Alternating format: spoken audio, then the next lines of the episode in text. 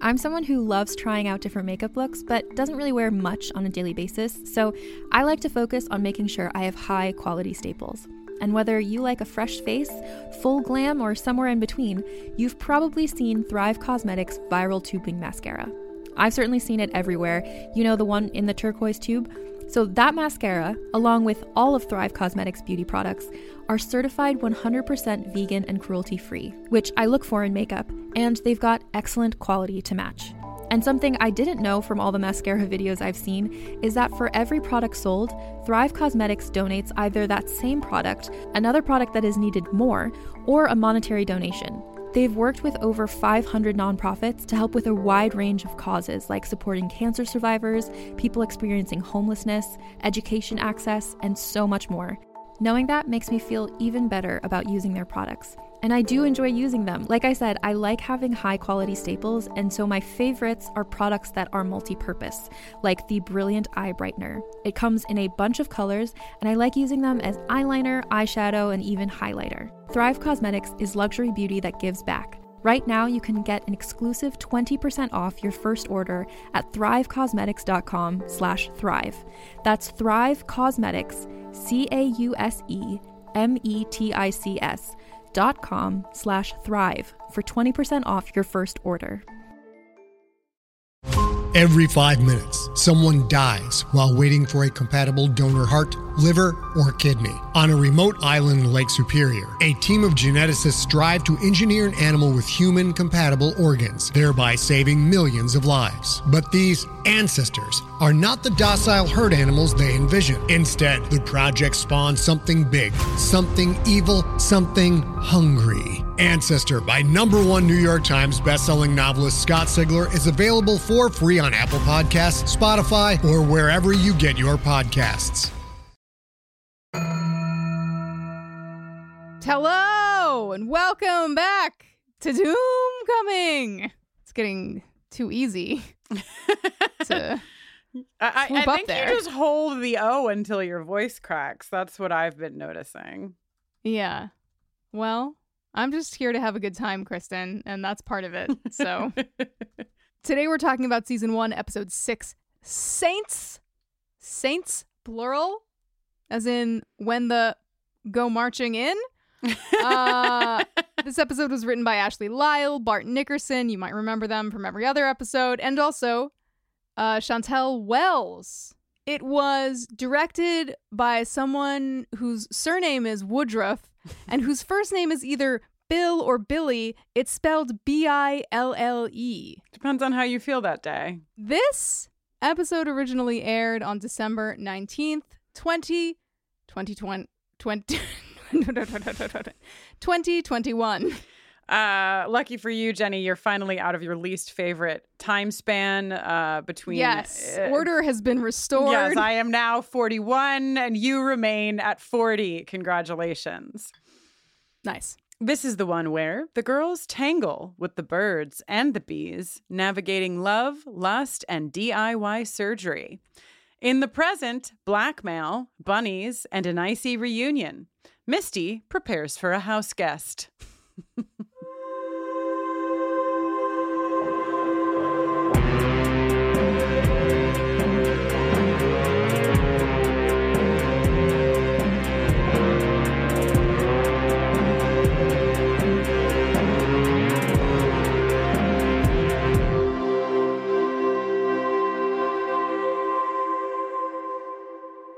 Kristin, yikes.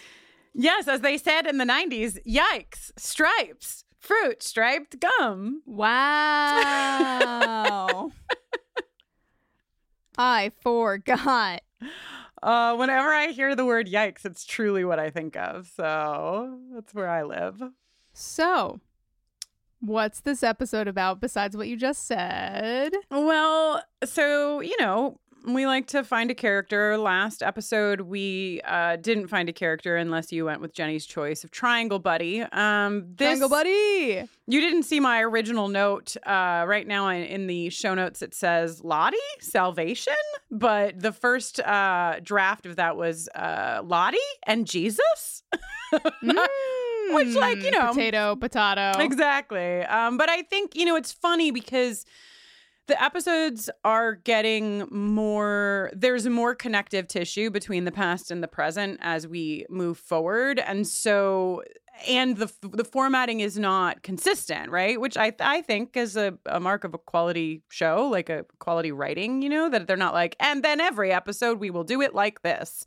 Mm. Um, and so it feels like it's Lottie in that we get baby Lottie yet again. How many feet do we have in our mouths at this point from that first episode? That so many taped? feet. So many feet. Um, but it's like you know we there it is lottie but we don't get it, it's not all lottie. It's like we get baby lottie we get a lot we get a lottie of lottie and um we also but we also get a ton of other characters and their their plot lines. So you know i i call it lottie but it's a little different than when like our focus was tai in episode three. Yeah well we don't have the benefit of seeing lottie in 2021 yeah if that's, that's true. a thing. Mm-hmm but shall we kick it off with what Lottie's getting up to in this episode? Yeah, I mean, so well, let's start with the with baby with adorable baby Lottie. All these children so are so cute. Um so we get i mean wh- what do we think this is? Like 1990 uh, yeah 89 89 uh, uh, taylor swift is being born somewhere and lottie is sitting in there, the there's no there's no reason to bring her into this. I'm sorry 1989 that's she i can't separate it from taylor swift being born Um, so little Lottie is in the back seat. Her parents are in the front seat. They're discussing the cost of oil, which is super relatable content to watch in 2022. Yeah, Kristin, do you remember what um what a tank of gas cost the first time you filled up your car when you w- became a driver? I don't remember what a tank cost, but I remember that there was a good span of time where gas was under a dollar or just over a dollar a gallon. There was one time when it was 89 cents a gallon at the at the gas station on the corner where my high school was when I was driving. The first time I filled up my car was 84 cents a gallon. Yeah. Yeah. I mean, what? Just wild. Just absolutely wild. I mean, think about that. Like, I have my car right now has like a 16 gallon tank, which means that at those prices, it would have cost me $16 oh to fill up my whole gas tank. And now it costs me like 70 to $80. like. I mean, it's not funny. It's really upsetting, but that's where we are. Anyhow, the parents are in the front seat talking about uh, something they're hearing on the radio, cost cost of oil, da da da da da.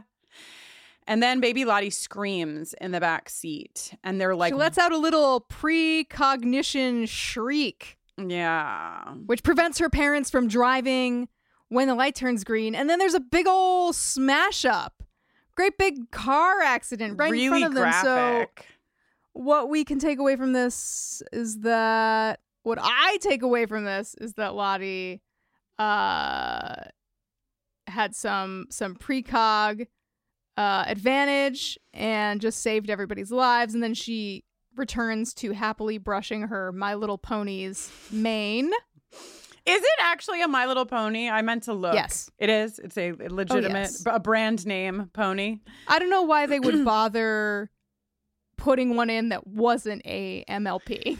Well, yeah, especially because I mean, it it appears by all counts the that the Matthews family is the is Matthews loaded. family is loaded. Exactly, exactly. I think that's why they would make the decision not to, as if the if the Matthews family was not loaded. Um, so Mr. Matthews is the Scully of this nuclear family, and Mrs. Matthews is the Mulder. Yeah, mom believes Lottie. Dad's like, put her on meds.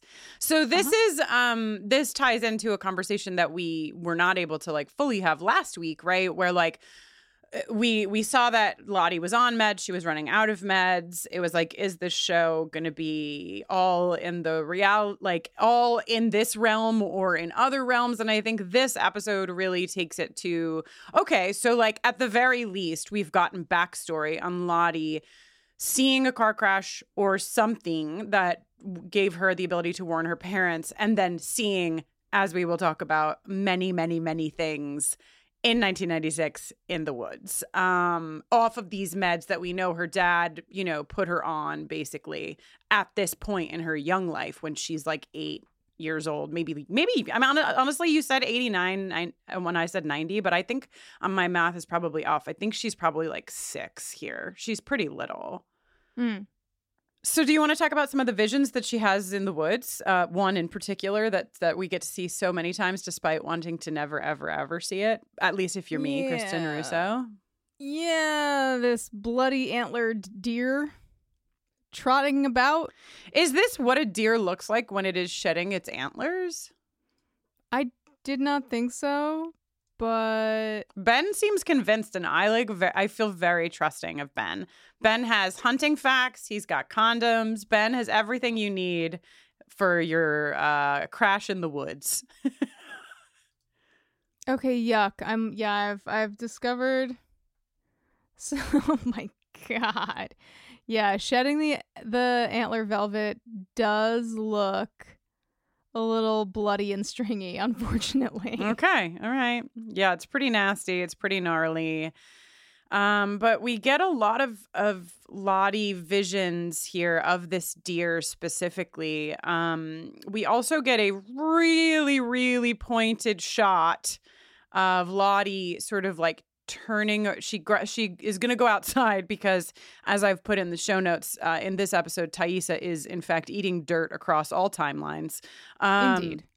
So at one point, Lottie um, in the cabin is is gonna go outside and grab a lantern, um, finding young Tai eating dirt. And when she takes that lantern, she also unhooks it from deer antlers and turns around, and there is a gorgeous shot of Lottie's head in the center of the antlers, giving her this like cra- antler crown, which we have seen in the woods in those what the hell are these flashbacks when we have all of the like fur masks and other such stuff. I like that you call them the what the hell are these flashbacks? What? Well, just like what is happening here? You know what I mean? Like Yeah, I mean I would call them like cannibalism flashbacks. Or I just like, refuse to get on the cannibalism train. You sure, know, sure. like I, no I'm not getting there until Yes. it's been proven beyond the shadow of a doubt. Or how about uh, the colloquialized uh, thing that what's been coined on Reddit and the internet, the antler queen flashbacks? Okay, maybe. sure. Sure, antler. I will. I, would- I accept antler queen flashbacks, but otherwise, There are just too many things that could fall into the basket of the what's going on here flashbacks. That's true. um, but I I stay firm in my innocent until proven cannibal camp. okay.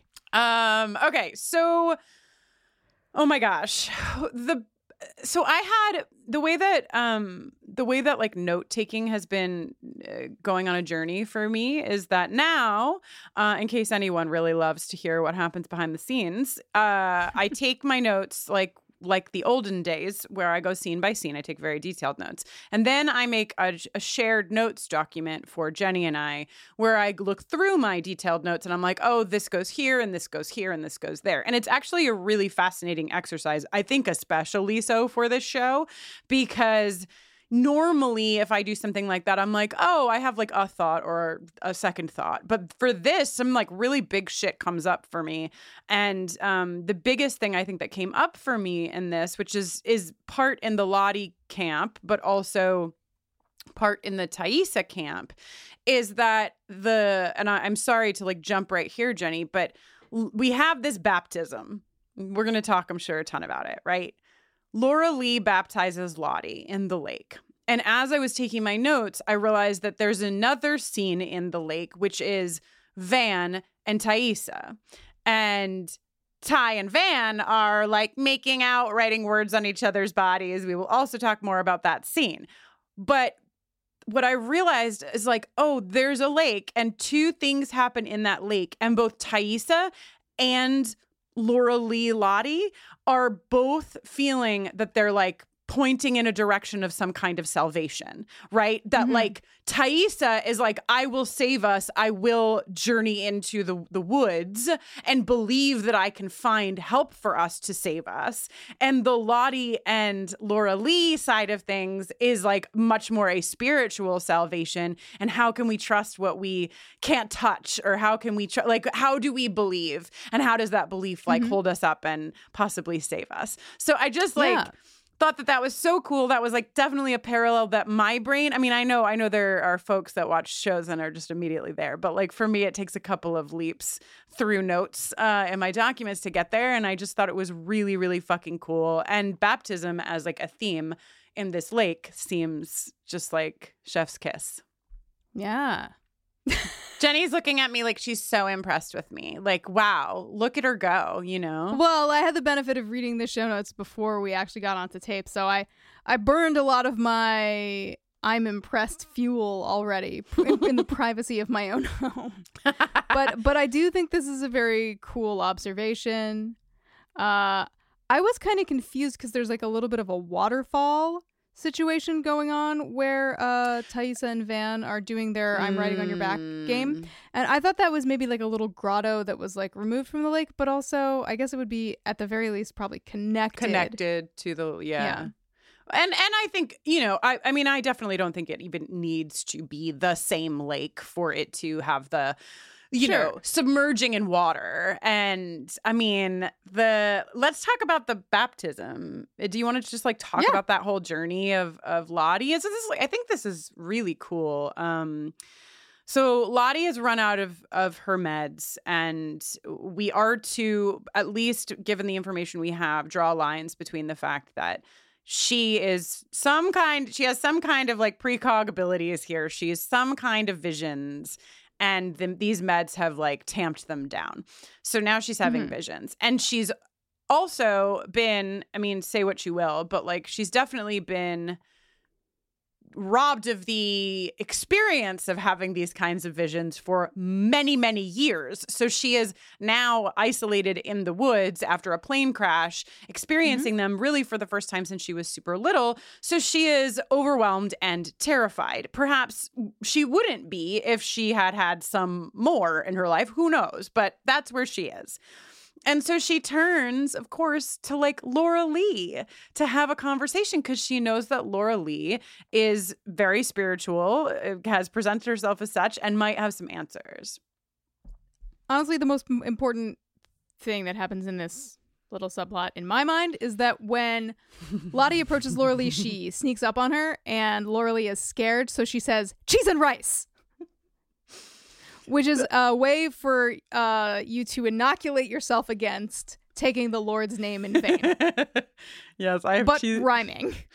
cheese and rice in all caps in my notes as well. It's funny because in 1996, I can't imagine you saying this, Jenny, but like in 2022, I can imagine you saying cheese Mm. and rice. It could happen.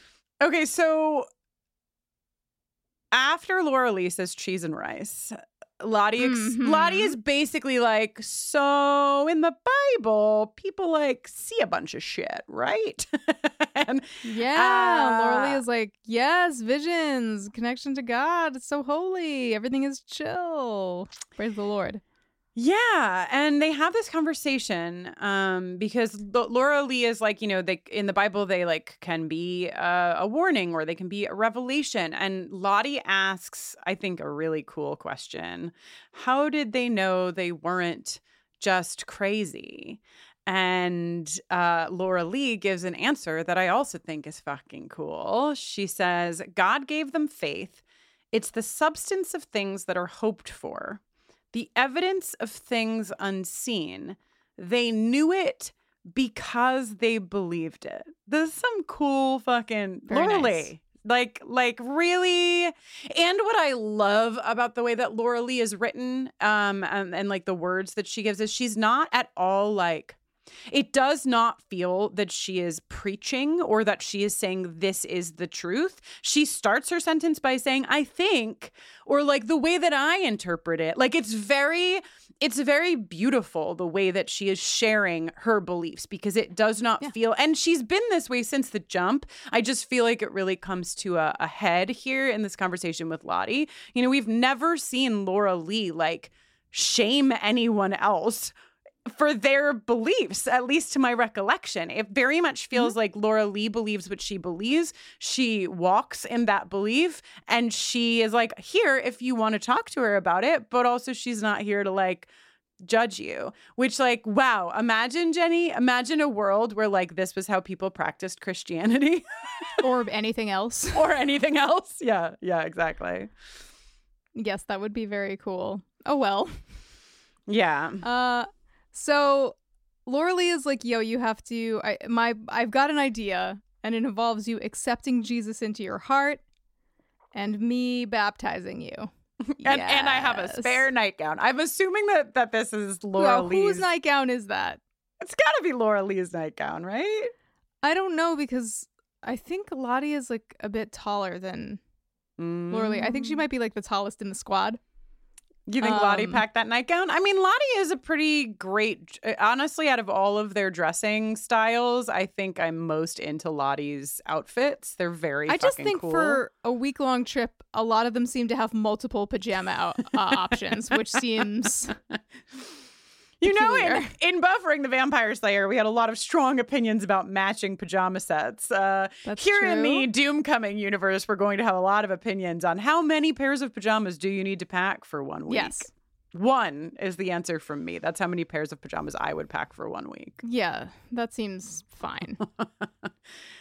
Um I want to talk for a second about the cinematography in the actual baptism. It is so gorgeous. We have when they go to the lake to do this baptism, um, like we said, Lottie is in a nightgown of her own, or who knows whose whose nightgown is it? Uh, share your opinions with us uh, in the comments, or you know at Buffering Cast. but she Laura Lee puts her under the water and we see her from above the water. We also get like one shot from like a shark's vantage point, correct? there's like a Sharks well, there's This like is a freshwater lake, Kristin. Listen, I guess technically there on Lost there was a polar but- bear in the woods. So like don't tell me what can be in this lake and what Okay. can't be. Okay. But um when we see Lottie from above, it's really beautiful. And then we go to the side. And now Laura Lee is basically gone. And Lottie is like falling through the water. And it's just like these really deep blues and beautiful lighting. It's so I just fucking Yeah. love it. I love it so much. And um Lottie sort of is transported in this moment uh, of baptism to what kind of looks like a scene from Nightmare on Elm Street at the jump. It's like a very wet basement, like very like are there chains in this basement? Is there going to be like a sound effect? Yeah, it's very uh A lamb running by? yeah, it's super creepy. yeah. Um it's really And it's creepy. such- so damp.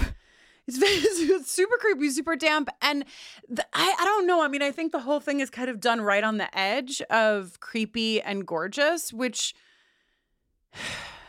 which I I guess like I have a lot of feelings about that are that feel like powerful, like that feels like a powerful choice, because she goes so then she's going up these stairs and there's all these candles lit and then we're moving out of like horror into like oh this is kind this is actually this is kind of beautiful. And she's like walking through these candles and then she lights one of the candles and that's kind of beautiful. And then she's underwater and it seems so peaceful. She sees Laura Lee's face from underneath the water and then it like darkens at the sides of the frame. Yeah. and it's like horror all over again and she gets Yeah. out of the water screaming yes. and she says i saw fire and light and laura lee says that's the holy spirit you've been touched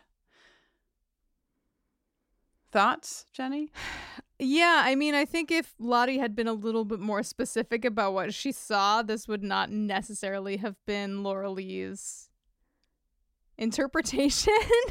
Maybe, but I also was thinking about like my days of uh, studying religion and its history and like how dark and terrifying the uh depictions and stories and so much that is the groundwork of like so many of the religions that are practiced on this earth are you know like they're like and also the the I took this course once on um, sacrifice. It, it, was like a sac. It was like a course on. Sa- it wasn't a course teaching me how to sacrifice. Just don't get too excited.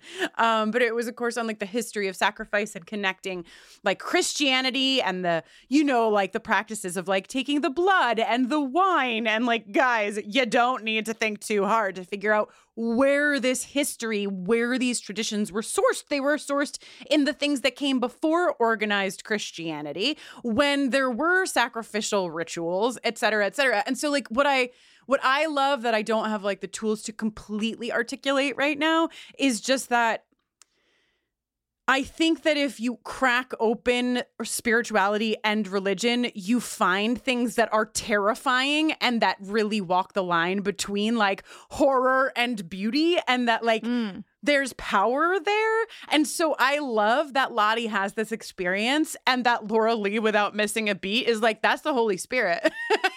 She's not yeah, like Kristin, Yeah. You ever had you ever gotten a look at a biblically accurate uh, angel? Yeah, they're fucking terrifying. They need all them eyes and wings all over themselves for. They're terrifying. And like we've so taken it, especially like, I mean, I can only speak from a United States perspective, but we've like really taken it. And if you ask, if you showed my mom a picture of one of those historically accurate angels, she'd be like, "Get the hell out of my house with that shit. That's not an angel. Yeah, an angel yeah, yeah. is beautiful and sparkly and pretty and will save me and love me." And right, it's like. right. I don't know. I mean, it is too much for like this pod, but I just feel like there's something there that feels important to me because I think maybe a lot of what we've lost along the way with our practicing of religion is its sanitization um, and it's like uh, black and white nature and it's, you know, like oversimplification. Mm-hmm. So I just think it's rad that Lottie comes out of the water screaming terrified, and Laura Lee is like, "Oh yeah, mm-hmm." oh yeah, this tracks. This is yeah, that is yeah, fucking terrifying yeah. to fucking see that shit. Yeah. Um. Okay. So sorry, I did not anticipate going on a like that deep of a dive into um the baptism, but you know, I was raised Catholic and did a lot of graduate work trying to take religion apart with my hands. So I guess it just bubbled up to the surface, Jenny. Mm-hmm. Mm-hmm. I'm sure we will touch upon baptism more, but where do you want to go next?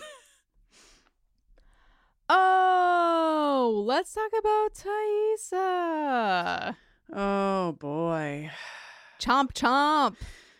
She's hungry. She's got a hunger. She's the connection. Actually, if we go from from Lottie to Taissa, the connection is also one of my favorite scenes in the series, which is Taissa running running past Lottie and Lottie being like, "Wait, wait, wait! But before you go, were you eating dirt?" and, and Taissa, Taissa being like, "What the fuck? No, Lottie, I don't have time for crazy right now." And she just keeps running. It's just good. It's good.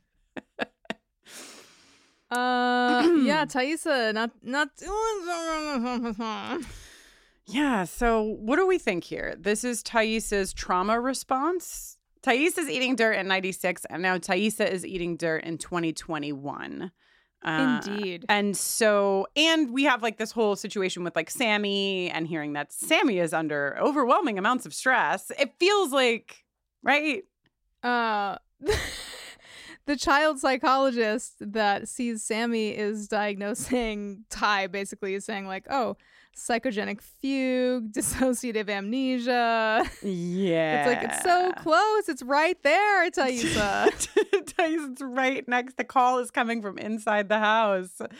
Uh, but and Taissa is so. I mean, like her response to the idea of therapy is so extreme, like so, in a negative way. You know, she like so mad. She suggests that like the therapist is just trying to make money by misdiagnosing their son, which is, you know, that's a re- that is That's very. That's a very bleak way to look at life. yeah, that is a very extreme um response to this. And you it makes you wonder too like what happened when they got back and what has Taissa been because if I mean again, we don't know, but it's like if we are to take what this episode seems to be presenting, which is that Taissa is having these what is it, fugue states? Mm. and was having them in 96 then did she see a therapist did they they all i'm sure had to go to therapy when they got back from this experience I don't know. It was 1997 or 1998 when they got back. So really, but mm, I don't know. still i mean it seems like there was a rejection out of hand from Taissa that she has been like hard Yeah. no on this Yeah, yeah. Uh, let me just let me give you uh a definition for dissociative fugue. By the way, mm-hmm.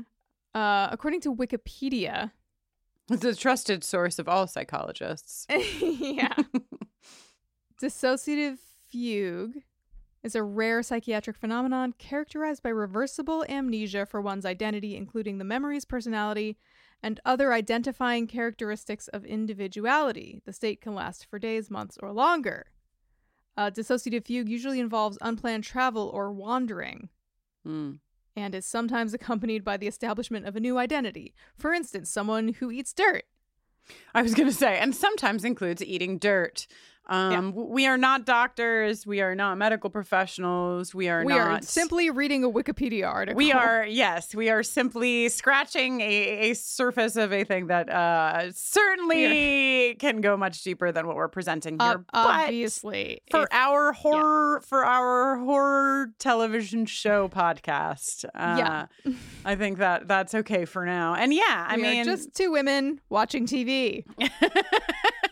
uh, but yeah, I think you know this is clearly uh, what Thais is experiencing, and I wonder like what it means then at the end of this episode that she is aware that she is doing this thing because it seems very specific that that this is like that she comes to her consciousness with a bloody hand while eating dirt.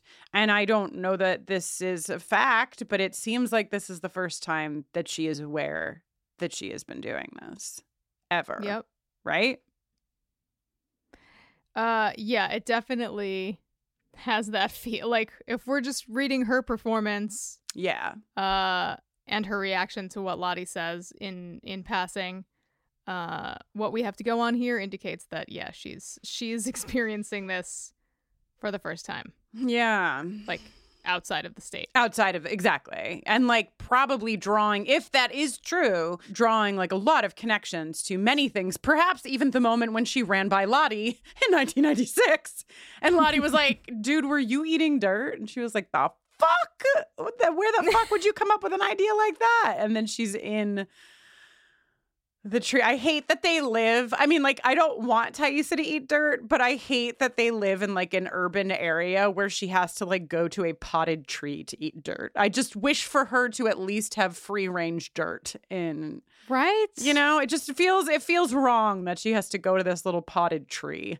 Um, All I can think of is like feral cats using that potted tree as a bathroom. Oh, no. Oh, no. Yeah. I don't want I that don't want to be the case, either. but like know. you know, a, a potted plant in an urban setting is not safe from feral cats, in my experience. No, as a matter of fact, it is like a prime target of feral cats. Uh, so, and this, of course, like this is a lot of um, big. th- this puts together a lot of big pieces for us, the viewer, because we now know that Sammy talking about the woman in the tree.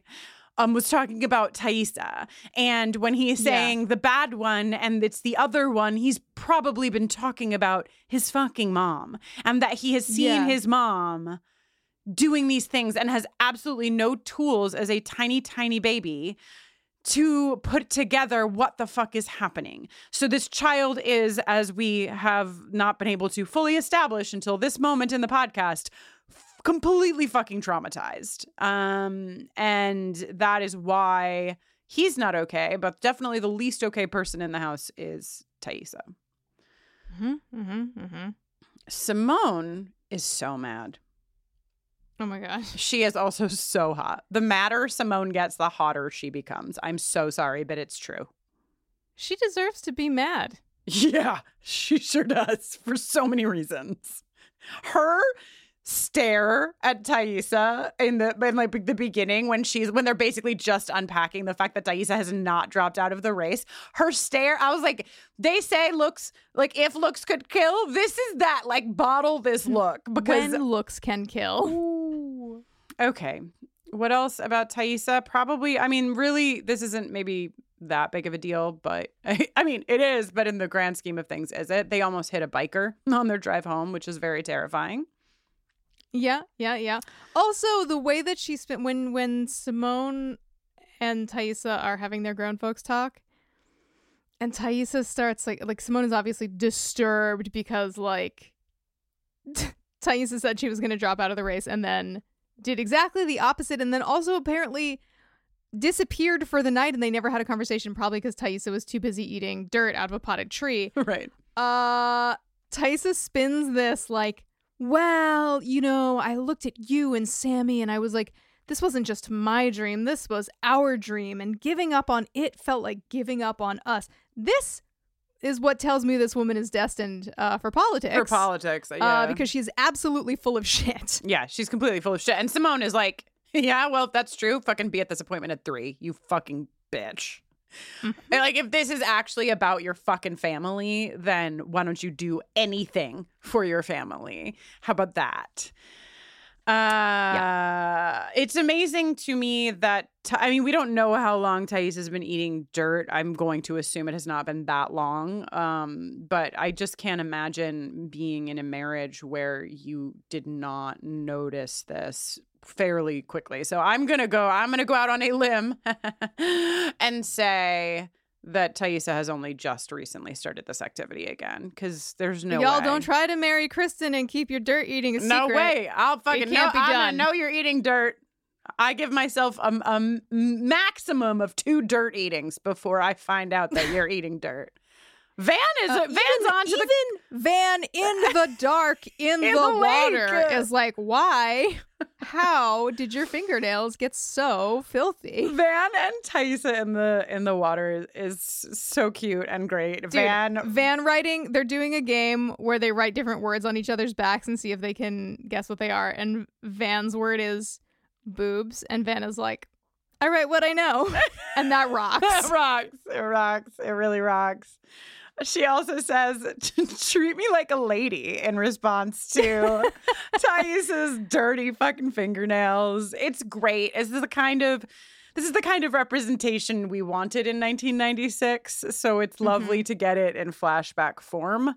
Um, they're cute, you know, they are cute. I will say it. I like them. It's true.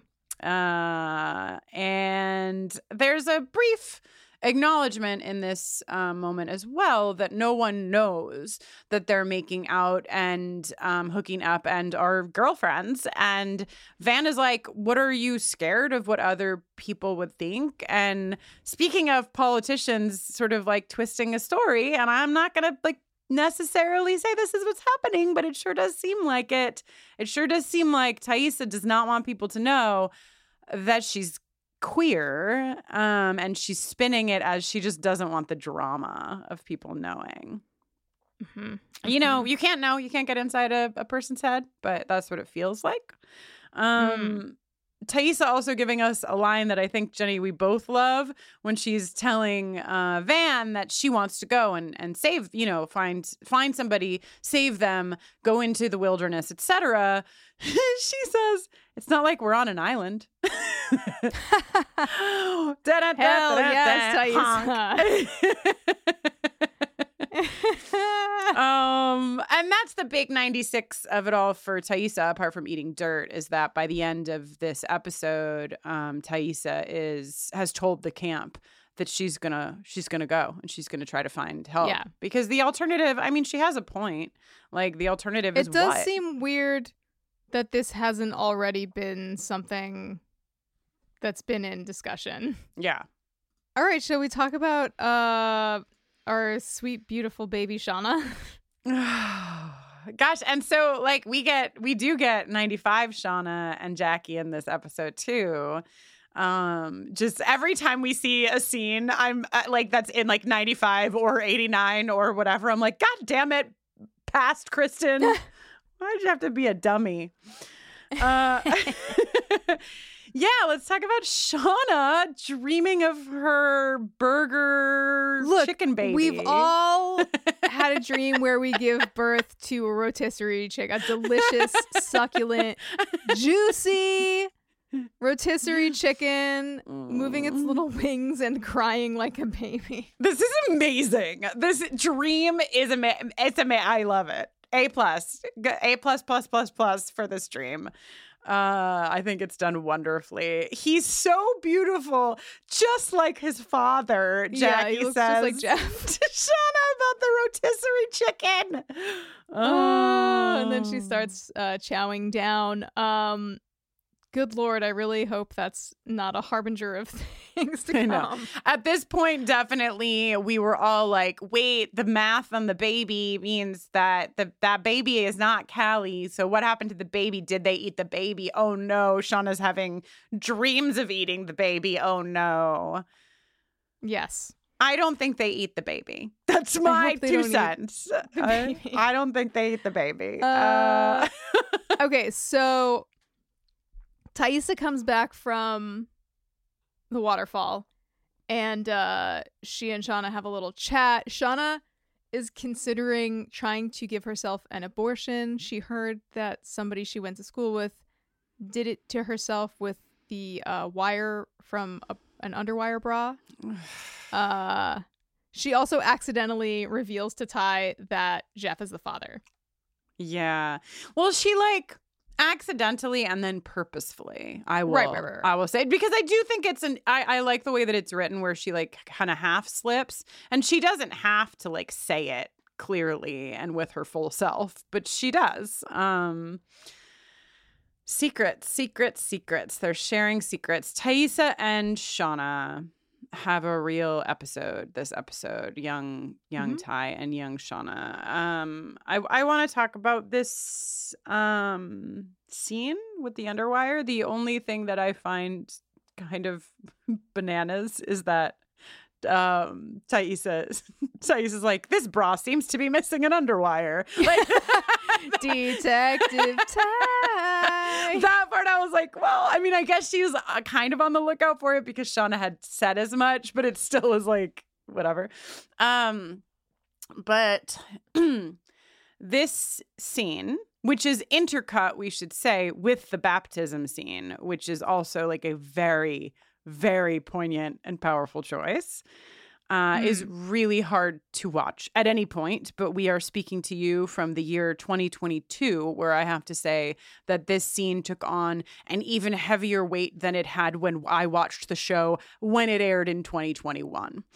Um, it is, I think, there's okay, so the choice to have this scene go the way that it goes. Shauna is in the woods. She is like brought all of the tools she believes that she needs. Um certainly I will say as a person who knows my body a lot more after many many years of journeying through fertility, I know that I had absolutely no idea what parts of my body were inside of my body until that time and I think that that holds true for most young people, certainly young women in 1996. So, you know, there is a, a total lack of, of awareness here of what is even, tr- I think, it, uh, being attempted. Um, but she's in the woods and she's doing her best to kind of like piece it together. Mm. It's bad. It's bad, but it's also, I think, beautiful because I cried again. I cried. I cried when this scene happened in in real time when I was watching it, and I cried again today watching it. And it's n- not from the like terror and trauma of watching this. It's actually from the fact that Taissa and Shauna are together in this and the way that Mhm. these actors deliver this performance for us because Taissa finds Shauna and she make I have like the chills even talking about it because she makes the decision in that moment when she finds Shauna to not say you can't fucking do this, but to say like I you can't do this by yourself. I have to be here with you. And Yeah. she tries to help her until Shauna cannot do. I know I have like full body chills because it's so terrifyingly beautiful to me this this moment that they share where Shauna then can't do it and she's just sobbing and they take this thing out of Shauna and they hold each other and they're crying and she's saying I don't want to die I don't want to die I don't want to die this is Mhm. I can't even the no more of it. Like I can't I don't even think I can talk anymore about it because I'm gonna cry again just talking about it. It's Mhm. just so where where we are, where we were, perhaps where we've fucking always been. This is a stunning scene of television. Um and I, I don't think I need I don't think I need to say more than that. But what do you think, Mhm. Jenny? Mhm. Yeah, I'd love to move quickly away from this. Yeah, but I I appreciate its presence in the show. Um, I I really do. I I I just think it's true, and I like the moment between the two of them. Um, I think it's powerful, and I also am glad that no one dies here. That is good. Yes. Agree. So Uh what else can we say about Shauna? Listen, she and Jackie have a little conversation about uh Jeff and Jackie's all like, "Oh my gosh, he told me that he loves me and I didn't say it back and I regret making him wait and now I'm going to die out here a virgin and all of this stuff." She reveals that she even misses Jeff's Ace Ventura impression. Chekhov's Ace Ventura impression. One can hope. Unleash the Jeff's Ace Ventura impression tapes, you cowards. uh, yeah. I my note was, oh my god, of course Jeff does an Ace Ventura impression. Uh, Kristin, I am now married to someone who also has an Ace Ventura impression, and it is, among other things, relentless. um, It is I- always with me. I, you know, I invite Jess to the pod at any point simply to do her Ace Ventura impression. Wow, sounds great.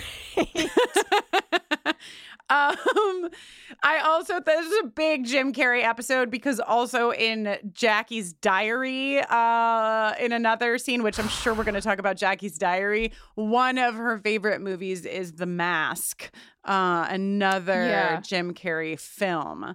Uh, we got to talk about this actually. we do, we do, but let's let's finish this because this scene in the woods is also important. There's mo- uh, more that I want to say about the scene between Jackie and Shauna in the woods, Hit it, bitch. which is just that as Jackie is talking about the fact that Jeff might lose his virginity to somebody while she's gone. Shauna is like clutching the side of the tree with the weight of her own guilt. And Mm. Jackie is like, Oh no, are you hungry? And Jackie gives her the like last piece of jerky that she has in her little pocket pouch, whatever. Which, Which is honestly, just oof. You know, pregnant women are supposed to be eating like 300 more calories a day. Uh, so yeah, let's get that. Let's get that jerky going. Yeah. I don't want to be uh morbid, but I I do I am concerned for Shauna's general health, like the health of her body and its ability Yeah. to support Yeah. the growth of this baby. I mean, the fact that, and like, I'm sure that these things have happened, but to be pregnant and then get in a plane crash and then be absolutely malnourished and exhausted. You're sure this has happened? Well, I mean, Kristin is positive this is happening.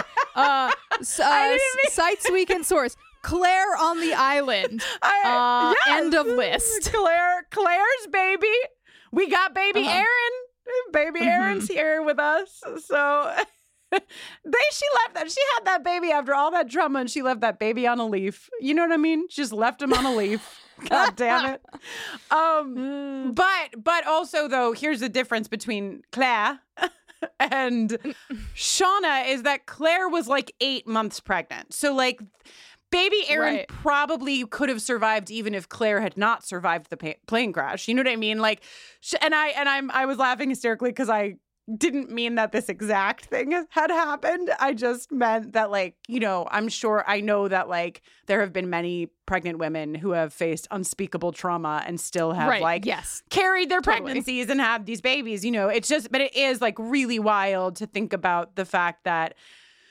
You know, Shauna has been through all of this and is like going through all of this and still is uh, supporting this tiny fetus's existence inside of herself. Um, anyway, what were we talking about? Ace Ventura, the diary. We were going to get to the diary. I just wanted to make sure that we talked about the fact that Jackie, you know, did this really nice thing in the woods. Yeah. Uh, yeah. Jackie can be really nice. Mm-hmm.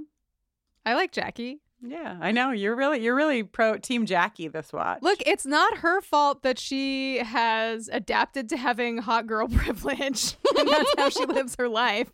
And that she's not very outdoorsy and that she doesn't want to be in the woods. Uh, okay. so let's talk about this journal. Uh, we can like go back and talk about how we get to the journal in a minute, but since it kind of starts in 1995, yeah. uh, let's just like dig in here. We see Shauna and Jackie, or, J- you know, Shauna sees a vision, a memory of her and Jackie in 1995 sitting on a bed hmm in Jackie's room, and Shauna is holding a pink journal, and she's writing stuff in it as Jackie gives her very clear instructions about how she should ask Jeff if Jeff likes Jackie. But it's like Randy, right? Isn't it like tell Randy that you think Yes. that Jeff thinks that I think Right, right, right, right, right, right. Yeah, it's a, it's a circuitous route that's being taken. Uh, it's a, a plan of Machiavellian proportions. Jeff will not see this coming. Uh, and okay, and then we see, you know, Shauna in 2021 holding this journal. Here's the deal: Shauna was writing notes in it, right? She was like holding. Is it Shauna's journal that now lives in Jackie's In room? Jackie's was room. it Jackie's journal? Let's take a look. I knelt in front of my television and painstakingly transcribed. I could have just looked up scre- other people's screenshots, Definitely, but I did it there's a myself. lot. This was a bit. Uh, if you didn't watch the show in real time, this was a moment for the internet, kids. Yeah, people were losing it, and uh, and here are some things we see inside the journal. Page one.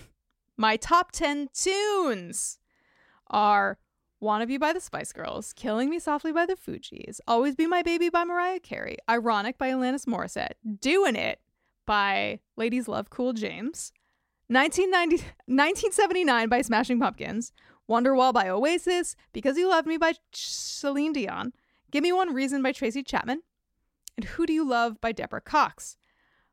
Fave bands, there are two, and neither of them are represented in the my top 10 tunes list. They are OutKast and No Doubt.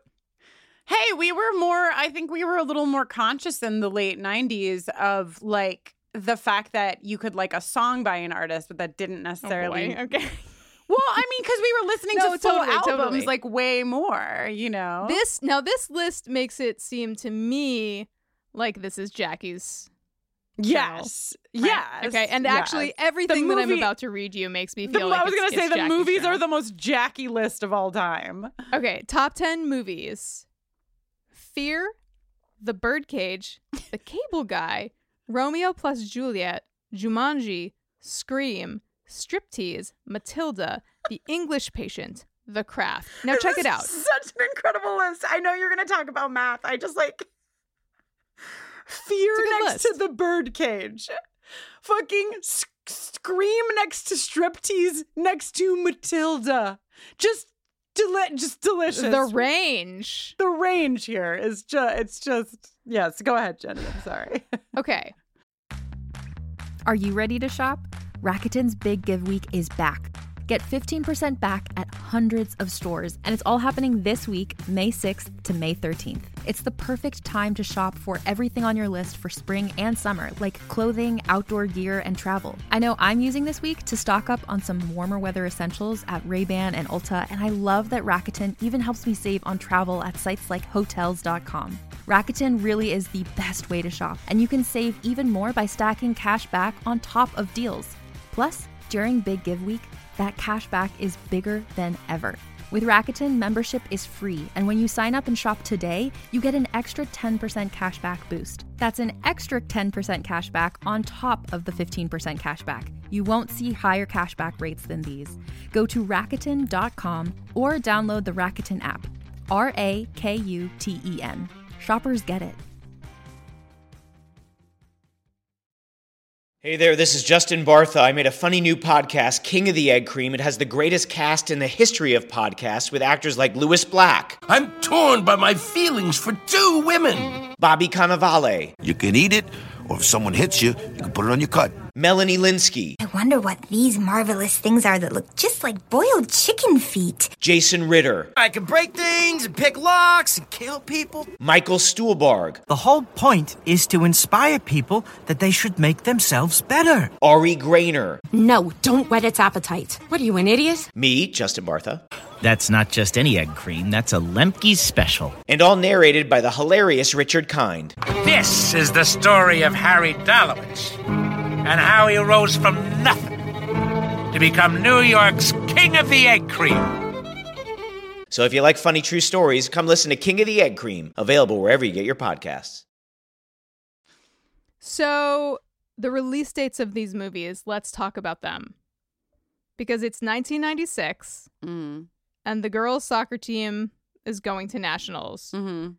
Girls' soccer is a fall sport? Question mark. Let's be generous and say it's it's the fall of 1996. Yes, we can be Uh, as gen- as generous as you want to be. You're still never gonna fit fucking scream in there. I'll tell you what. Romeo plus Juliet came out October 27th, 1996. Mhm. The English Patient came out November 15th, 1996. And Scream came out December 18th, 1996. Just Okay. one day after my 16th Oh, birthday. Yeah. Okay. um. So yeah. I'll tell you what else. Mm-hmm. I'll give you a couple more uh, tasty little tidbits before I dump some more reality in your lap. Okay. Uh, celeb crush, Jonathan Taylor Thomas. Uh, Uh, don't forget about Justin Timberlake, who was also there. You have to Okay, have and then a and a minimum of one T in your name least- to be Jackie. Oh my God, her name or is JTT. her name And is Jackie Taylor. Jackie Taylor.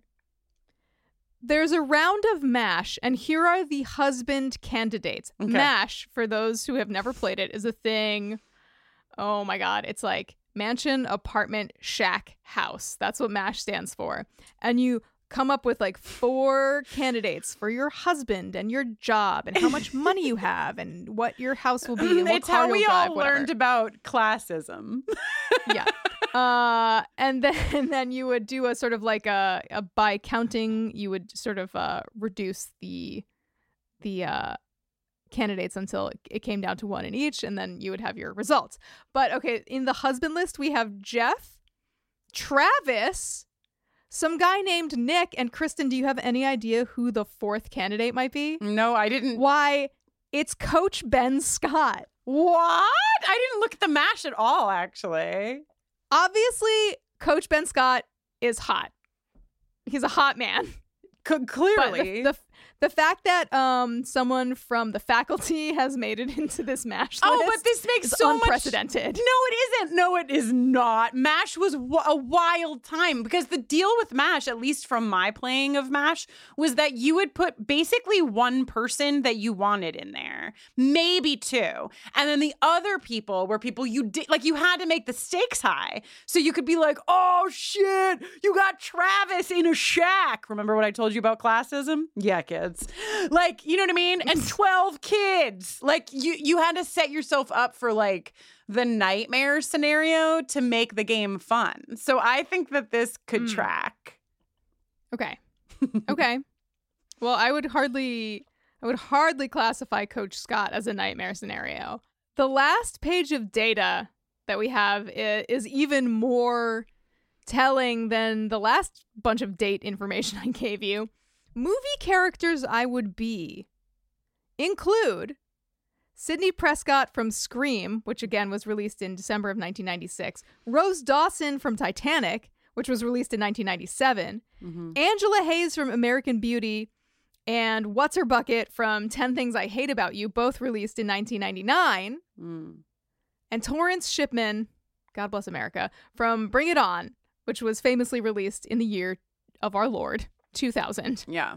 So, what are we thinking? Well, I did. I mean, this is, we've now reached the point where I'm watching in real time. And Jenny, I think you are damn near close to like being watching this show because I remember this being a hot topic in the text message exchanges between Kristin Russo and Jenny Owen Youngs. Yes. And I, so I did a lot of thinking about this. And my theory was that this was Jackie's diary or they had shared diaries and that Sean because I just could not and still cannot get on board with the fact that this would just be an oops by the props department. It is so specific. So yeah. my guess was that that you know Shauna continued going over Jackie's house because at this point I was like Jackie clearly died and Jackie's no more. So Shauna is when she gets back from the island, she is going over to Jackie's house because she misses her best friend and she's still doing these things that they did together, um, mm. but just without Jackie. So that's what I put on the table for consideration. Another option Jackie made it back from the island, but then but then died, died after some right. unknown reason. Right, right. Uh, after the year 2000, after she just needed to make it to Bring It On, and then she could. And then yeah, uh, she has to make it to experience sweet release. As soon as she sees Eliza Dushku, uh, then she's ready to go. Yeah, and and maybe this will Jenny, you can you can tell me if this gets the gavel for not allowed or allowed. But mm. I paused my television this watch on the photo of Jackie blowing out her birthday candles because this is Jackie's birthday. And I counted the candles. How many were there? 15 candles. Okay. So I don't know if that's past, but and it doesn't mean it. It just felt like okay. So then, if Jackie's last birthday she was fifteen, then she doesn't make it back. Well, no, from- but aren't they like seniors? So yeah, these are right. inconclusive birthday candles. Inconclusive birthday candles. No one can know. No one knows. But what we do know is that most of us watching this show in real time spent days of our lives, not to be confused with the soap opera, researching mm. every fucking thing that was in this goddamn journal. Uh, and perhaps we'll get answers, perhaps we won't. Remains to be seen. So, does that do it for Teen Shauna? Can we? Mm, it, dep- it, depends because there's this confusing. Like we got we have to go to brunch at the Taylors with adult. Gotta go Shauna. to brunch. Gotta go to brunch with adult Shauna and Jeff at um, Jackie's parents' house, and there's a little bit that I want to talk about that has to do with adult Shauna flashing back. So we can let's just go to brunch and we'll put everything else in the bin that we need to talk about at brunch. Okay. So it's the annual It's Jackie's Birthday RIP brunch at the Taylor household. Uh, Jackie's parents are really lacking in social skills. And while I understand that losing your teen daughter must be painful in, in ways we, we cannot know. Uh, and obviously that would impact, you know, the rest of your life, I think, uh, to some degree. I don't I think by now they should have figured out how to uh coexist with people who loved Jackie without uh just completely negging them.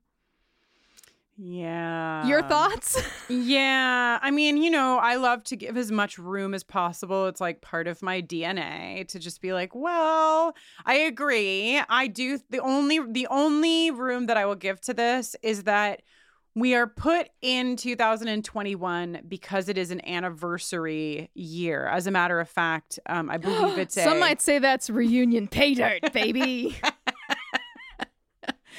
if this pod ever gets a jingle, it should just be a pay dirt jingle. Hell yeah. Um. So, so we know that for the survivors of this uh, plane crash, it is 25 years. So I will give a little bit of room to the to the fact that these parents clearly have always been a bit of an asshole about their daughter. I am 100% positive that they were a bit of an asshole about their daughter while she was still alive. um okay, so when we're at brunch after Shauna Oh opens up God. the bunny statue, she's also getting sex. Well, they're not sex yet, but I mean Adam points in one direction and it is a sext. So uh-huh. it's not sexy yet, but it's going to get there. She goes upstairs to get away from the chaos where, you know, uh, Jackie's parents are being shit bags. She goes into Jackie's room. That's when we see the diary. It's also when Shauna sees Jackie sitting on her bed saying, Mhm. It's not your fault. It wasn't your fault. What wasn't her fault? We don't know. Shauna's we like, We don't know yet, but Shauna's like, I know. And Jackie's like, "Wh- what? No, it's totally your fault. Yeah, no, But your we line was yeah, your line was actually this is totally your fault. Um but we were kids and it was awful. And then there's this like really cool, I love this. Wh- why are you here? says Shauna to Jackie and then ghost Jackie question mark says why are you here to Shauna? Love and then we get a little Jeffus interruptus, Mm-hmm. uh, pulling Shauna out of her reverie, and uh, they have a little exchange. He's like, "Well, you left me alone down there." She's like, "Do you ever wish?" Dot dot dot. You know, yeah. and he's like, "We can leave if you want." Uh, and that's what we got. The Shauna, Jackie, Jeff triangle is prominent in this episode. Clearly, we already talked about the scene in the woods between Jackie and Shauna.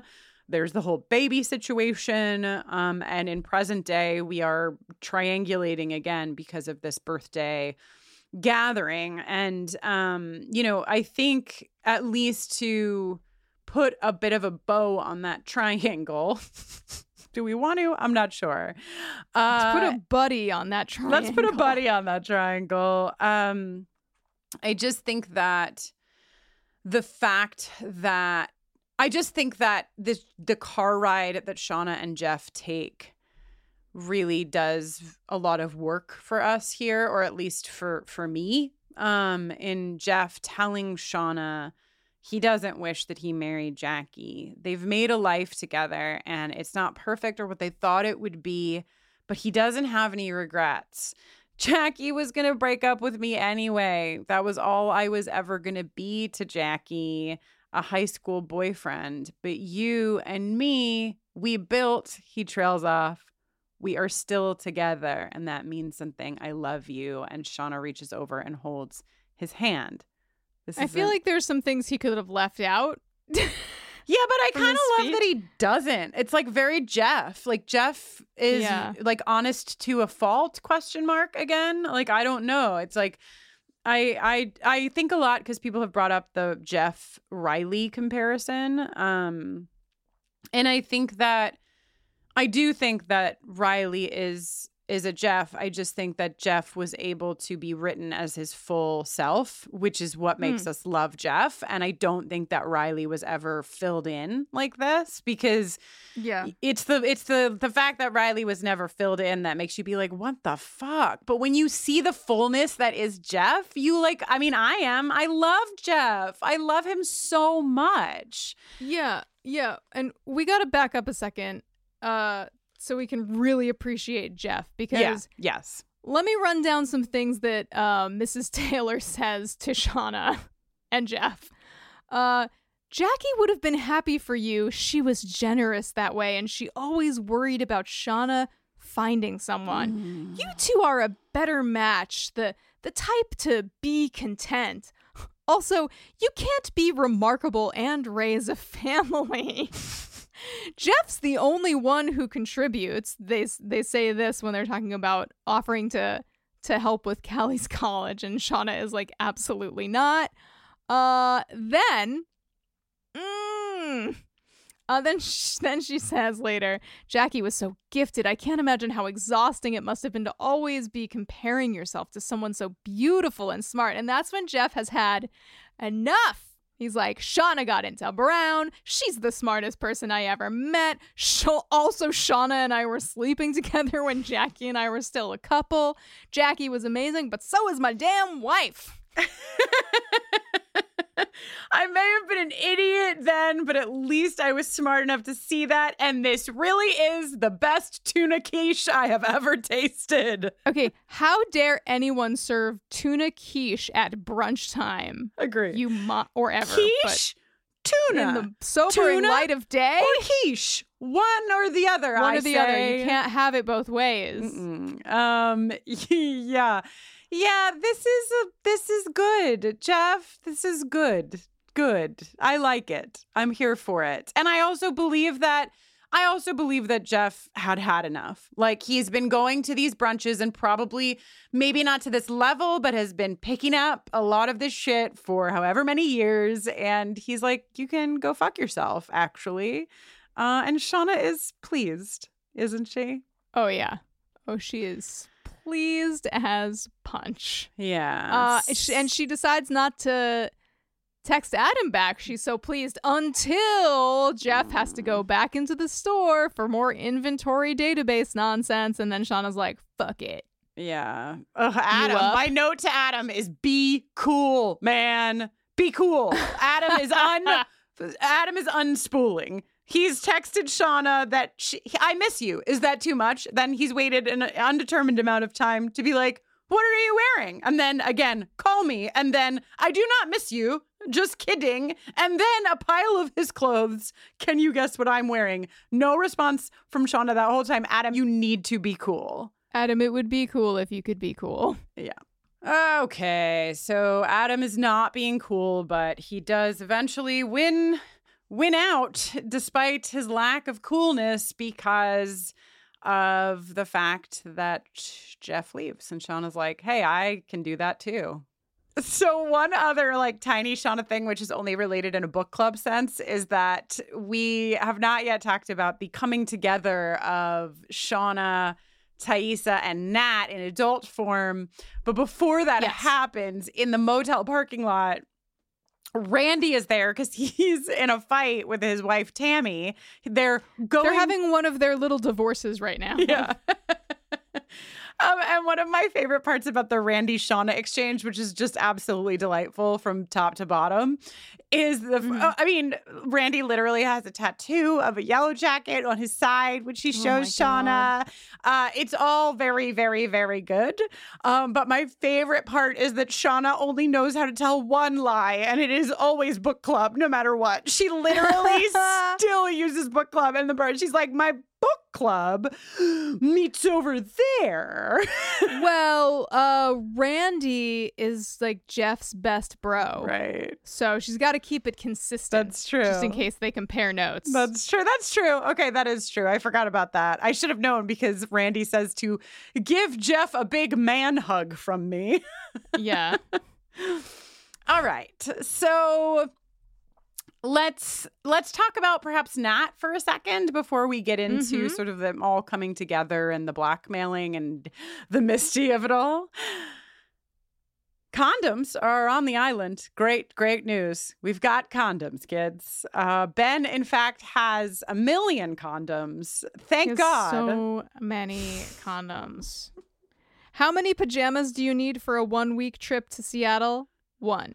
How many condoms do you need for a one week trip to Seattle when you're as hot as Coach Ben Scott? The sky's the limit, my friends. Oh, I love Coach Ben so much. And I love so he has caught wind. He basically says, like, you know, you know, girls talk about everything. Well, so I basically know that you're fucking around with Nat because I live with 100 girls and mm-hmm. they're all mm-hmm. talking about it and everybody knows. And they do because there's a great, there's a great like Travis and Nat return to the campfire moment where they're all whistling. And I think Van says, yeah. Is beaver season? Uh-huh. Just Van MVP, MVP. Yes, um, but uh, regardless, Coach Ben has gotten word of this and luckily has prepared himself for his week in Seattle. Man, he really missed out, huh? Like he was going to have a time in Seattle. Yeah.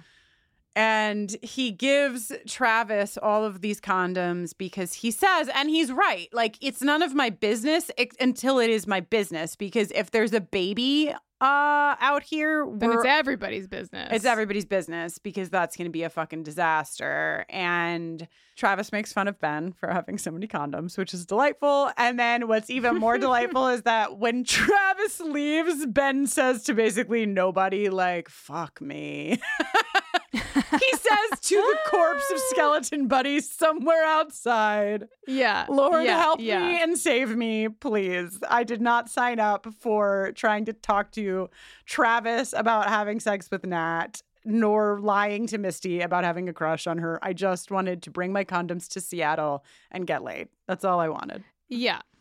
He's a simple man. so we see Nat and Travis hooking up a bunch. Uh, we see Travis accidentally drop a condom, and Nat's like, oh, okay. uh, and that leads to a conversation about like what's everybody's number. Uh, Classic. And then uh, Nat does a little uh feminism speech. Nat does a little feminism. Uh, just leave it there. Nat does a little feminism. Yeah. She she quotes. She doesn't even know that she's future quoting Janelle Monáe, saying that the vagina now has a monologue. I was like, mm. wait, I've heard this before. Where have I heard this before? Oh, right, a fucking it's in a Janelle Monáe song.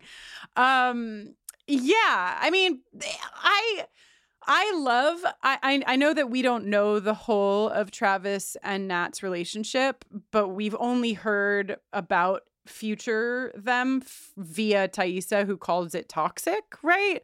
But I mm-hmm. actually mm-hmm. get really wonderful vibes from the two of them as a duo in this episode. I think that they really catch each other a lot of times, especially given the fact that they are teenagers. You know, we have yeah. like Travis feeling really insecure at the jump when they're first making out, and Natalie like really, really taking care of him and going above and beyond to be like, you're a really good kisser. And I actually don't want to leave, you know, like that's nice. Mm-hmm. And then we get the reverse of that with him asking for Nat's number. Nat carries a lot of baggage already at this age because she has her own teammates calling her a fucking slut. So who knows how many people are calling her a slut outside of just her teammates. Um, and so she gets really upset. And Travis, I think, does a really great job of actually being vulnerable enough to say, like, I actually haven't ever slept with somebody and I didn't mean anything. But, you know, and like they, they just are mm-hmm. good. Mm-hmm. They're really talking to each other and they're really I think helping each other feel safe to share an intimate experience. And that is like where yeah. they get to. They get to that place. And I just think it's I just think it's really nice and I love them. It is nice. It is good. Uh but you know, nothing kills a boner like staring out the door of the your recently crashed aircraft where a number of your peers died actually and seeing a bloody antlered deer. They're totally going to take a one way ticket to Bone Town, except for that bloody deer. That bloody deer just scoots right on by, but it is still kind of good. I mean, like I don't like that the deer is bloody, but in the fir- and before you see that the deer is bloody, it's like they're maybe gonna have sex, and then it's like there's a deer. That's great. Everybody's so hungry, and Travis is like, grab the gun, and I'm like, I'm still in it. I'm still into it. Okay, you know what I mean? Like we have just changed lanes on the sexy highway, but it's we're still yeah. here. It's not until that damn fucking bloody ass antler situation happens and then leads to maggots. Like then my then the boner's gone. Then there's no boner. Yeah. Um Yeah. I mean the fact that they can even and Nat calls this out like they are literally their makeout sessions are happening on a bloody plane. So Yeah. they're really having to, you know, imagine, use their imaginations. Fantasy. Mm. Thank God for fantasy. Luckily, at least one version of Nat gets to do it in this episode. this episode. by hot, hot Kevin. Yes, we love to see him. Uh he happens to swing by the efficiency apartment just as Natalie is heading out to sell her frigging Porsche. Um, one thing that I want to talk about before Nat bangs Kevin, um, probably a few things, but one of them is that I would like to redact my former hypothesizing about Nat wearing fishnets for Halloween because yeah, because she's still wearing fishnets. over the top of a button up white collared shirt above her jean shorts Sweetie, under no. it's a lot i'm actually it's uh, i'm not sure it's a no i don't even know if it's a no at this point we've gone so far It's so fucking much that who knows what it is. who knows what it is but it's a lot um so we learn a little bit here about kevin because we really don't know that much except for the haiku he gave us but it seems that Kevin either, I mean, it's, is this Kevin's kid? It's either Kevin's kid or Kevin's stepkid. Um, oh, definitely Kevin's kid. Kevin's kid. It loo- I mean, it looks like it's Kevin's kid. Um, and mom couldn't make it to the game. We don't really know why. And so he brings Nat to the game. And it's cute. She has, despite the fact that she probably hasn't played soccer in 25 years, she has a spicy little tip for Mason. This reminded me of when I was like, I don't know if Nat would like dance to the Montel Jordan song. And you were like, uh, you forget that Nat is a jock. I had that moment in this scene as Mhm. well where I was like, "Wh- oh, there she is. There it is. There's the jock side of Nat where she's like, Yes. sweepers, sweepers, we go left, then go right. And then she's like scr- Yeah. shouting for this kid as he makes the goal. It's very, very cute. Um, but she's sort of like, it triggers her. And I don't think that any of us know like the exact of it all, but it's just like soccer, trauma, whatever. Mm-hmm. And she gets so into it that I think she like loses that guard that she probably holds.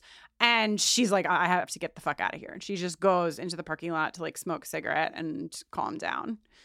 Kevin is um really really sweet as well in this exchange. After the game is over, he comes out and he's like, "They won." Um and just so you know, like I don't think that you're crazy. I think you've been through a lot and that's okay with me. And then he holds her hand. Now, Oh this is I would have sex with you too, Kevin. This is good shit to taking care of her. Very nice and cute. It really is. Uh, Kevin, you should probably run, but have fun since you're already here. Okay. So um clearly we know that Misty is watching them bang um on her Oh, fucking iPad or whatever the fuck. I lament. so maybe is. maybe we should go to the section I call Misty and her medical murder thievery since we've got a very small amount of Misty in this episode. yeah, But she really makes it uh, work. She makes it last. She makes the time last. Woof. Yeah, we see her um leaving work and emptying her scrubs pockets of the medicine that she has stolen from work into a duffel bag completely full of medicine we assume she has stolen from work. And then while she's watching Nat and Kevin bang, then no, I'm a multitasker. I love to have like a manual task to do that I don't have to think about while I'm watching TV so that I can feel like I'm productive Sure. while watching TV. And so I can really appreciate where Misty is coming from as she fills her uh, mortar and pestle up with pills that she crushes methodically while watching uh, the owl fuck cam. Good God. She um likes cronuts. We can add that to the list of things that Misty likes. Uh coconut, LaCroix, cronuts. It almost sounds like the same thing. Mm-hmm. Uh she She probably likes tuna quiche, if I'm being honest. Oh, she probably does. Oh my god, she should be the absolutely be the one going to those birthday. She would also love those rabbit statues. Let's be real. Yes. So, um, okay, so Misty calls fucking Jessica Roberts because she is apparently taking matters into her own hands. Uh, she Oh has, yeah. she has heard, I assume, like she has heard also through the owl cam the conversation between Nat and Shauna and Taissa, where Nat was gonna call Jessica Roberts and then didn't. So Misty calls Jessica Roberts and is like, "Meet me." Uh, you'll know it's me by the overture from Phantom of the Opera blasting from my car. From my hospital green Fiat. This car it comes from the same place as Coconut La Croix. Oh my goodness. And um she does a little she does a little stabby stab, doesn't she, Jenny? She does a little syringe in the thigh, and Jessica Roberts wakes up in Misty's basement, handcuffed to a hospital bed with duct tape over her mouth. Okay? She's screaming as Misty like leaned up at the top of the stairs in the doorway says, "Good night. Sleep tight. Don't let the fact that you're a terrible person keep you up tonight." Says the person who just drugged you and handcuffed you to a hospital bed in her basement. oh no. Woof. Uh, we we hate to see it. Oh my god. So that's a lot from Misty. I assume we'll carry on through that plot line in the next episode. Can't wait to find out what the fuck is going to happen between those two and when how Mhm. Caligula may or may not get involved. Mm-hmm. Um okay. So since this since she's watching them on the owl cam, do you want to talk about blackmail? Yes, this is a perfect time to talk about blackmail. When the gals, when the gal squad Mhm. uh initially meets at Natalie's efficiency apartment, few things that that we really need to talk about. Natalie and Shauna are seeing each other for the first time. Natalie's first words to Shauna are, "You look like shit. What a bitch." And then, how's Jeff? Is he still hawking futons? And Taissa is like, no, no, no, no, no. no, no, no. What is between What? Natalie and Shauna? Oh, I can't wait to Uh, learn. They give Shauna a little tour of Travis's autopsy photos and the candle wax triangle buddy hypothesis. Uh, we learn, importantly, that Shauna did not receive a postcard or a blackmail text. And they're like, even Misty got a postcard. I know. Shauna's like, you both got one? She's like sad about Yeah. it. Uh, She's feeling a little Yeah. FOMO for the triangle, but classic triangle buddy FOMO. Uh, Taissa lies and says that she threatened Jessica Roberts with a lawsuit, which we know is not true. Um, Shauna masterminds this so quickly is a note that I took. Like she Oh yeah. she only just found out about the blackmail two seconds ago, and she's like, "Well, we'll just put a GPS tracker in the money bag." I'm like, Shauna, what? What? Where you just pulled that out of your ass? Like what? I thought Yeah. Misty was the fucking citizen detective. What the hell's going Right. on over here? Well, I don't know. Shauna, Shauna also probably listens to like murder podcasts, right? Yeah, while she kills rabbits in her yard. Seems Yeah. fitting.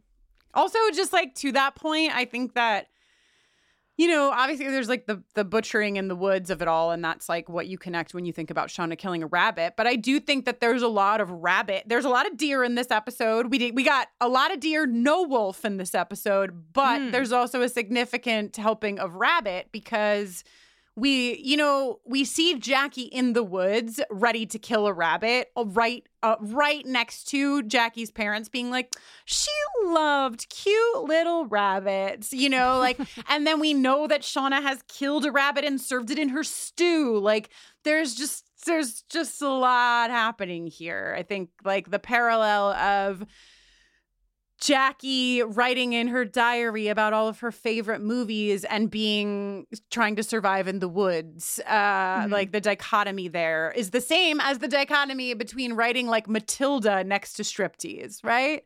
Mm-hmm. Yeah. Yeah. Um, Uh, so Taissa can't get the money out of her account without Simone co-signing, and she's not telling Simone that she needs fifty thousand dollars. So instead, Natalie sells her Porsche. Yeah, I can't believe she did it. She says, I, I feel like it's a lie. She's like, it just, the car wasn't who I am anymore. And I'm like, she said, "When I bought it, I was somebody else."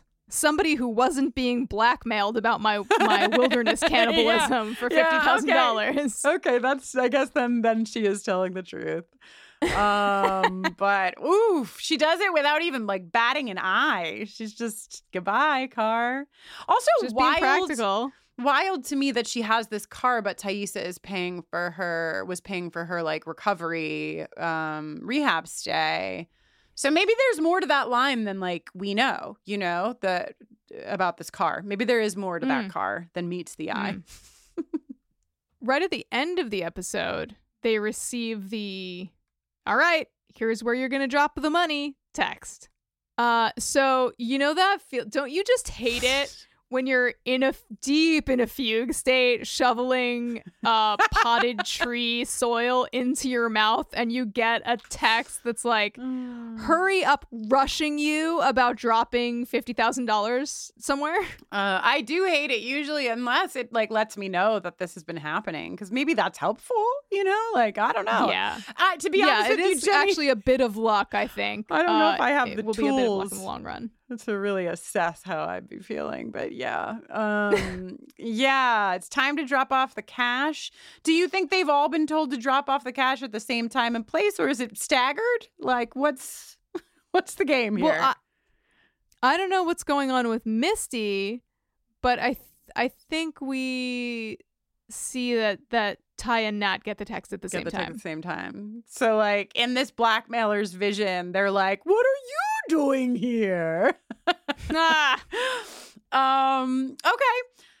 Uh, I thought, Jenny, when you started talking about the end of the episode, that you were going to talk about the horrific insides of the deer with the bloody antlers, which which kind of ties into something in the woods that we didn't talk about too too much, which is like food is like food was an issue. Food is now like seriously an issue. Um, um Yeah. the, we you know we have a whole scene where Mari again like so relatable. Seriously, how the fuck are there no berries? This is me in the woods. I am actually Mari, is what I've realized after studying these characters. So the deer is full of maggots. The you hate deer to see is it, also but also if they were being resourceful, they could pull out all those maggots and like no saute them. no Yes, pro- No. delicious succulent protein. no. Kristin, maggots. yes, they're starving in the wilderness. No, I would die in the wilderness before I ate a maggot. Do you want to know why? Two reasons. One, maggots are disgusting. And two, Yeah. a movie called The Lost Boys, starring Kiefer Sutherland as a vampire, where he makes the Chinese food white rice look like mm. maggots. And I watched it as a child, and I can and will never know. Oh, you know what? Kristin, I actually Googled, can you eat a maggot? you just get like a self help pamphlet in the mail from the people who monitor the internet. yeah. Uh, the internet says eating maggots or maggot infested food can cause bacterial poisoning. I was thinking of grubs because they look like much bigger maggots. Guess who survived? Please don't this eat maggots, episode dear of listener. Doomcoming. Uh, Kristin one, Jenny zero. Wow. Congrats. Congrats. Oh God, I'm so glad that nobody has to eat maggots. Um, but yeah, this deer is rotting, and you know, t- uh, probably most important point. Even more important than everyone still being hungry because they can't eat this deer is that the fucking deer that Lottie uh, uh, saw in her vision is now at their feet at the campsite. yeah. So Ooh. perhaps we should all be Mulders. You know what I mean? Yeah, totally. Yes. Uh, and you know who is a f- the the biggest Mulder of them all is fucking. I refer to her in my notes lovingly as LL. Uh, That's for, right. for Laura Lee. Laura Lee is like, uh, yeah, you, yep, mm-hmm. yes, Laura Lee is like, I want to believe. Yeah, yeah, she sure is. Wow. Well, uh, Kristin, have I got a question for you? oh, I'm I'm gonna have an answer. What's the most 90s thing? Mm. Is it a little My Little Pony? Oh, Is it giving people the finger while saying sit and spin? Is it hearing a rumor about someone in your school giving themselves an abortion with the underwire from a bra? oh, that's dark. I know it's dark, but I, I, know we're here to do the, the Lord's like, work. I you know, understand. it's it's didn't come from nowhere. I know. Or is it tuna quiche? Uh, it is oh, absolutely sticking your middle finger up and saying sit and spin. I actually Yeah. highlighted it in my notes as the if Jenny puts this in, this is my answer, which is why I was so silent because on my end, Jenny can uh, testify to the fact that I was sitting here like tight lipped, nodding emphatically when she said it. That wins. Do you agree? I agree. Yeah. That is the correct answer. Fucking sit and spin. That whole exchange, like even like you can include fucking Van being like, "Is it beaver season?" Like the whole the whole run of that dialogue was just one thousand percent nineteen ninety six. Yeah. All right. Uh, Well, Should we is has the time come for us to turn our eyes uh forward and c- contemplate what the buzz might be? yes. If you are skipping this section, you might as well sit and spin. We'll be back on the other Wow. side. And Kristin said that, not Jenny.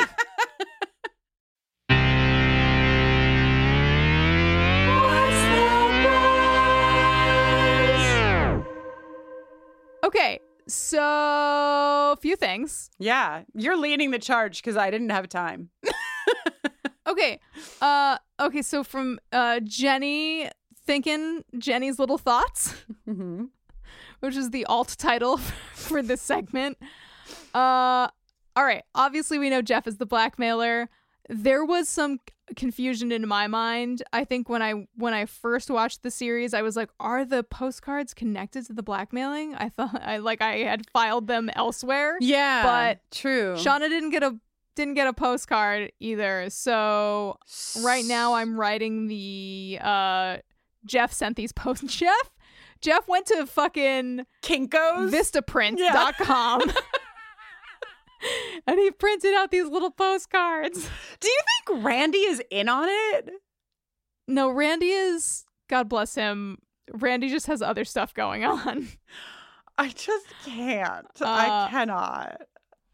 Also, Jeff being like, let me go analog and digital. Like, let me take both paths. Oh, yeah, yeah. God help me. Okay, so consider if you will the Taylors offering uh college money to help with Callie's education. Shauna can't take this money because of her enormous guilt over Jackie's death. Jeff choking on his tuna quiche, being like, Oh God, no, please let us accept this money. Fuck. I know he's such a good boy about it too. I had a, like a moment of being like Jeff chokes on his food to fucking keep it together and stand by Shauna's side in this because he's like, please. Uh I didn't come across too much juicy stuff in the Reddit from when this episode came out. People were definitely like, "Oh, Jeff is the blackmailer. Jeff is the blackmailer. Jeff is the blackmailer." Uh people were wondering if Ben was banging Coach Martinez and that's why he had so many condoms because if you recall when uh when we see everybody leaving to like go to the plane uh, Mrs. Martinez does not seem interested wha- whatsoever in uh, any affection Mhm. from her husband, whose first name is Coach. Right. Uh, and Ben has a whole lot of condoms. I think it's probably more realistic uh, that Ben just had some adventure, some adventures planned. Uh, but I guess there's nothing to disprove this theory on the table right now. other than that Ben has a boyfriend, Uh, which is not like I think I think Ben was like going to do to visit his hookups. I don't think I don't think Ben right. has uh I don't think Ben is like has a boyfriend and also is having a ongoing affair with his coworker. Mhm, mhm. That's my that's what I the vibe I have Yeah, from yeah. the complete season. Yeah. Uh also someone on Reddit said too bad Lottie didn't have a premonition before getting on the plane. Oh Of my God. course, But the She didn't have a premonition before getting on the plane because she's still on her meds at that Right, point. Right. Uh, which seemed to interfere with her visions or precognition or what have you. Yeah. I um I I guess like one thing that I want to talk about in the spoilery section about Lottie is just this this like thread that is starting to happen for me with like Lottie and Laura Lee and like religion and spirituality and where we know that this goes which is or at least where we think that this goes based on how the series ends which uh, how the season ends which is that there's like that Lottie is like the head of this cult. Um and so that just got me thinking about the way like what would have happened if Laura Lee didn't die you know because laura lee is this like really grounded guiding force in this moment for lottie and it Right. feels powerful. But then laura lee has got what? Fucking two not even two full episodes left? Rest her p- perfect beautiful soul. Mm-hmm, and so i'm just you know i just it's like the in the bigger thinky thoughts of the spoilery section of just like huh, the bigger thinky thoughts. huh. You know because what is the show what is the show gonna say about like being in a cult and like blah blah blah and how are they gonna like so it just seems like a really fascinating origin point to to look more at this relationship between Laura Lee and Lottie knowing Right. where we're headed um but yeah i didn't have anything too too specific here um for this week except for that oh I'll save this for the other side of the spoilers. For this is not a spoiler, but I there was a note that I didn't get to say. But do you have All anything right. else in Jenny's spoilery spoiler corner? That completes my contributions. Great. Uh, on the other side of what's the buzz, I forgot to say that when Shauna replies to fucking Adam, she tells him to lie on the floor face down and wait for her. She may or may not show up in 45 minutes. Standing ovation for Shauna, the top in This- this and every relationship. This just distinctly feels like n- absolutely none of our business. Misty begs to disagree. yeah, I mean, Mist- Misty can have it. oh. All But right. Gee whiz, is that this whole episode? I mean, honestly, as you can tell, uh, if you're listening to this podcast, uh, there is a lot in all these episodes. So we are certainly going to miss things because if we didn't, we'd be here Yeah. for, you know, 1,000 years. Um, the next episode. We talked about the episode for twice as long as the episode, and yet And yet, mm, the next episode, Jenny, is called No Compass, which seems like a harbinger of doom given the fact that we know that that at least Dice is heading into the woods. I sure Yeah, hope that she yikes. does have a compass. Maybe, please. Yoicks. So I guess we'll see Uh, what happens hate to see it. next Um, time. Well- Uh, Jenny, um, perhaps you can say until next time. Oh, are we just gonna do? Are we gonna stick with uh g- girls ch- ch- chanting creepily, whatever the fuck they they do? Oh, uh, women vocalizing eerily. yeah. yeah, yeah. Let's let's do that again. Okay. Till next time.